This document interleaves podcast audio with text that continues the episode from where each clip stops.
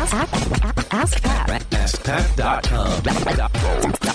Dot com. Ask Pat. Dot com. Hey, what's up, everybody? Pat Flynn here, and welcome to episode 330 of Ask Pat. Thank you so much for joining me today. I hope you are doing well. And as always, I'm here to help you by answering your online business questions five days a week. Cool, thanks. Now let's get to today's question from Brian. Hey, Pat, this is Brian.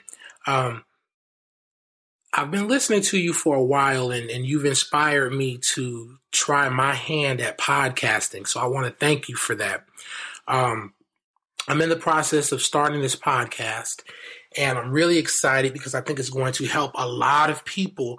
And it's something that I'm passionate about and something that I've been wanting to do for a while. I didn't know I wanted to do it as a podcast, but it's information that I've wanted to share for a while. And I didn't really know how to best do that. And, um, you know, thanks to listening to you and a few other people that I listen to, I realized that podcast might be the best way to do it. Now, my question is, how do you go about writing your show notes? Um, I just kind of did a demo episode, if you will, so I can hear myself, let a couple of people hear it, see if the feel sounded like it should, uh, you know, so that I can actually release it eventually. But what I did realize is uh, I don't think the way that I outline my podcast would translate that well into show notes. I just did an outline. I didn't get any real specifics in there. And I just used those as talking points so that I could you know, speak on it in the podcast. Um, so again, if you could tell me how you go about making sure that your show notes are something that other people will benefit from, I would really appreciate it. And also too, if you would tell me, I'm, I'm in the process of thinking about doing either a website or just a web page. And if I did a web page, would have links and everything to uh, other important information. But I just don't know if I have enough content for a whole web site yet. Do you have any insight on that? All right. Thank you. I appreciate it. You have a good day. Hey, Brian, what's up? Thank you so much for the question. And first of all, congratulations on the decision to start a podcast. A lot of people are starting podcasts these days, and it's because it is a great way to deliver a message. And it was actually a podcast that got me into what I'm doing today. And hopefully, a lot of other people out there have uh, also been inspired by the podcasts and the content that I've done uh, to start their own as well. And Brian, I'm really happy for you, and I can't wait to hear more about what you what you're up to. But let's help you out here. So you're asking about show notes. And show notes are interesting because you can pretty much do whatever you want with how much you want to write about your audio.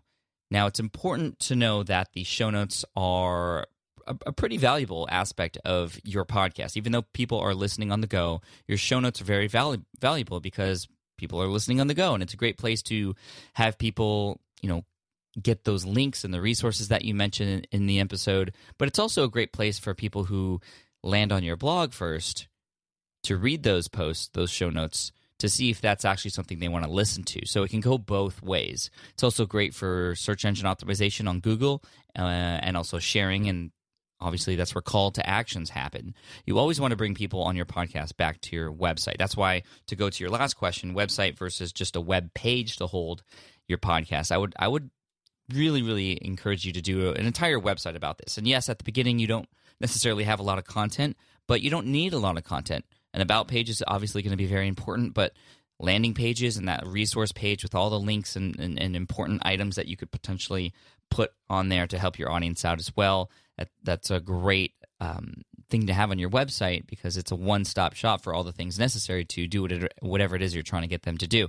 So, a website with all the bells and whistles is not necessary up front, but a website, yes, for the future because hopefully over time you will be building more content and will be placing more things onto your site, potentially selling courses and products and affiliate products and having coaching programs, whatever you want to do. A website is a great hub for everything and it's just your podcast it's reaching out into the iTunes into the Stitcher into the audio audience and bringing people back to your website. So again, make sure you have a website. Now let's go back to your show notes. I like show notes to be a very high value item that really gets those listeners to come back to the website. And again, the links and the resources are great for that. There's also the aspect of leaving comments and calls to actions and giveaways. A lot of people are doing what's called upgraded content. Amy Porterfield from amyporterfield.com is doing a really great job. She's gone uh, 2x on her podcast over the last year. So she's doing it weekly now instead of bi weekly. And she has amazing show notes. So I would check out her site, amyporterfield.com, to see how she's running her show notes. But at the end of every podcast episode, every podcast episode. And you don't have to do every episode, but the end of every podcast episode that Amy Porterfield puts out, she also mentions that you could download a PDF bonus. It might be a checklist or a quick start guide or something related to the content. And you have to enter your email address to get that.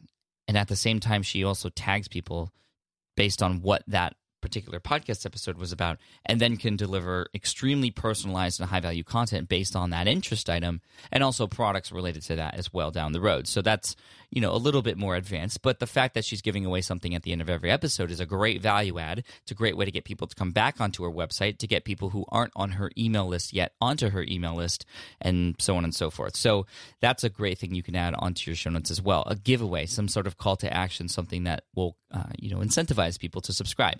Now here's the typical breakdown of as show notes. And and show notes are, again are great for a lot of reasons, like I previously mentioned.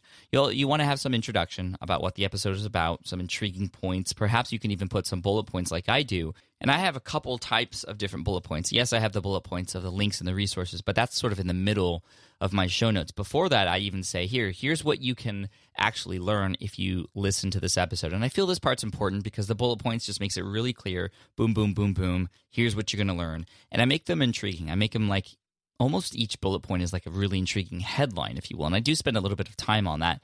So, for instance, if somebody's going to learn podcasting tips to help them, it might be the top three podcasting tips that you don't want to miss to get more listeners in 2015 something like that and i list a few of those related to the to what has been mentioned in the episode um, i also include like i said the bullet points for the links and the resources. And again, it's important to have those really easily listed out.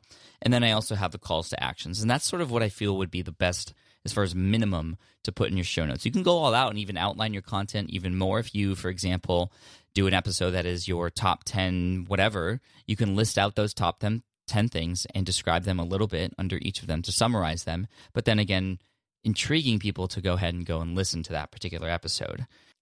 Now, as far as creating a, the the show notes, I know a lot of people struggle with show notes because you know they feel like you've done the audio and you put in the work the, to edit them and publish it, and then here you go, you have to write a whole entire blog post about it. You can make your life a little bit easier by preparing ahead of time. Now, you've said, Brian, that you created bullet points before you started recording, and that's great. That's going to be a great starting point to just really easily crank out your show notes, uh, at least in those bullet points that I was talking about earlier. But also, if you're doing an interview, it could be a little tough because you don't know exactly where the conversation's going. So, what I like to do is when I listen or am while I'm editing that particular episode, I'll uh, sometimes I'll even ex, uh, export it even before it's edited, just to kind of get the audio file in my hands, and then I'll listen to it at two or two point five speed. And as I'm listening to it, I'll write down or type out kind of the talking points to make sure that I can then copy and paste those or tweak them a little bit and then put them into the show notes. So again, I listen uh, when I'm editing.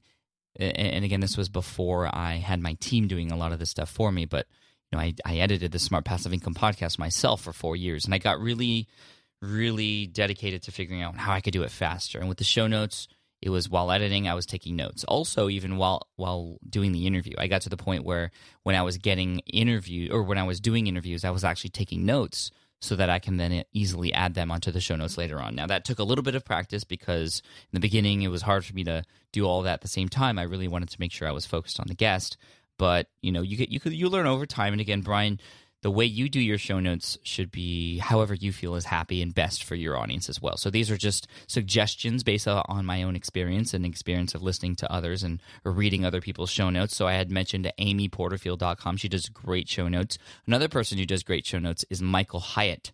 Dot com as well. And of course, Cliff Ravenscraft from podcastanswerman.com. So those are the three I'd recommend checking out. Brian, again, Brian, thank you so much for the question. And I wish you all the best with your new show and the show notes and everything because you were featured here on Ask Pat, we're going to send you an Ask Pat t-shirt. So my assistant is going to send you a link in the next couple weeks to collect your information. So thank you again for that. For those of you listening, if you have a question you'd like potentially featured here on the show, all you have to do is head on over to askpat.com. You can ask right there on that page. Thanks to the widget from speakpipe.com.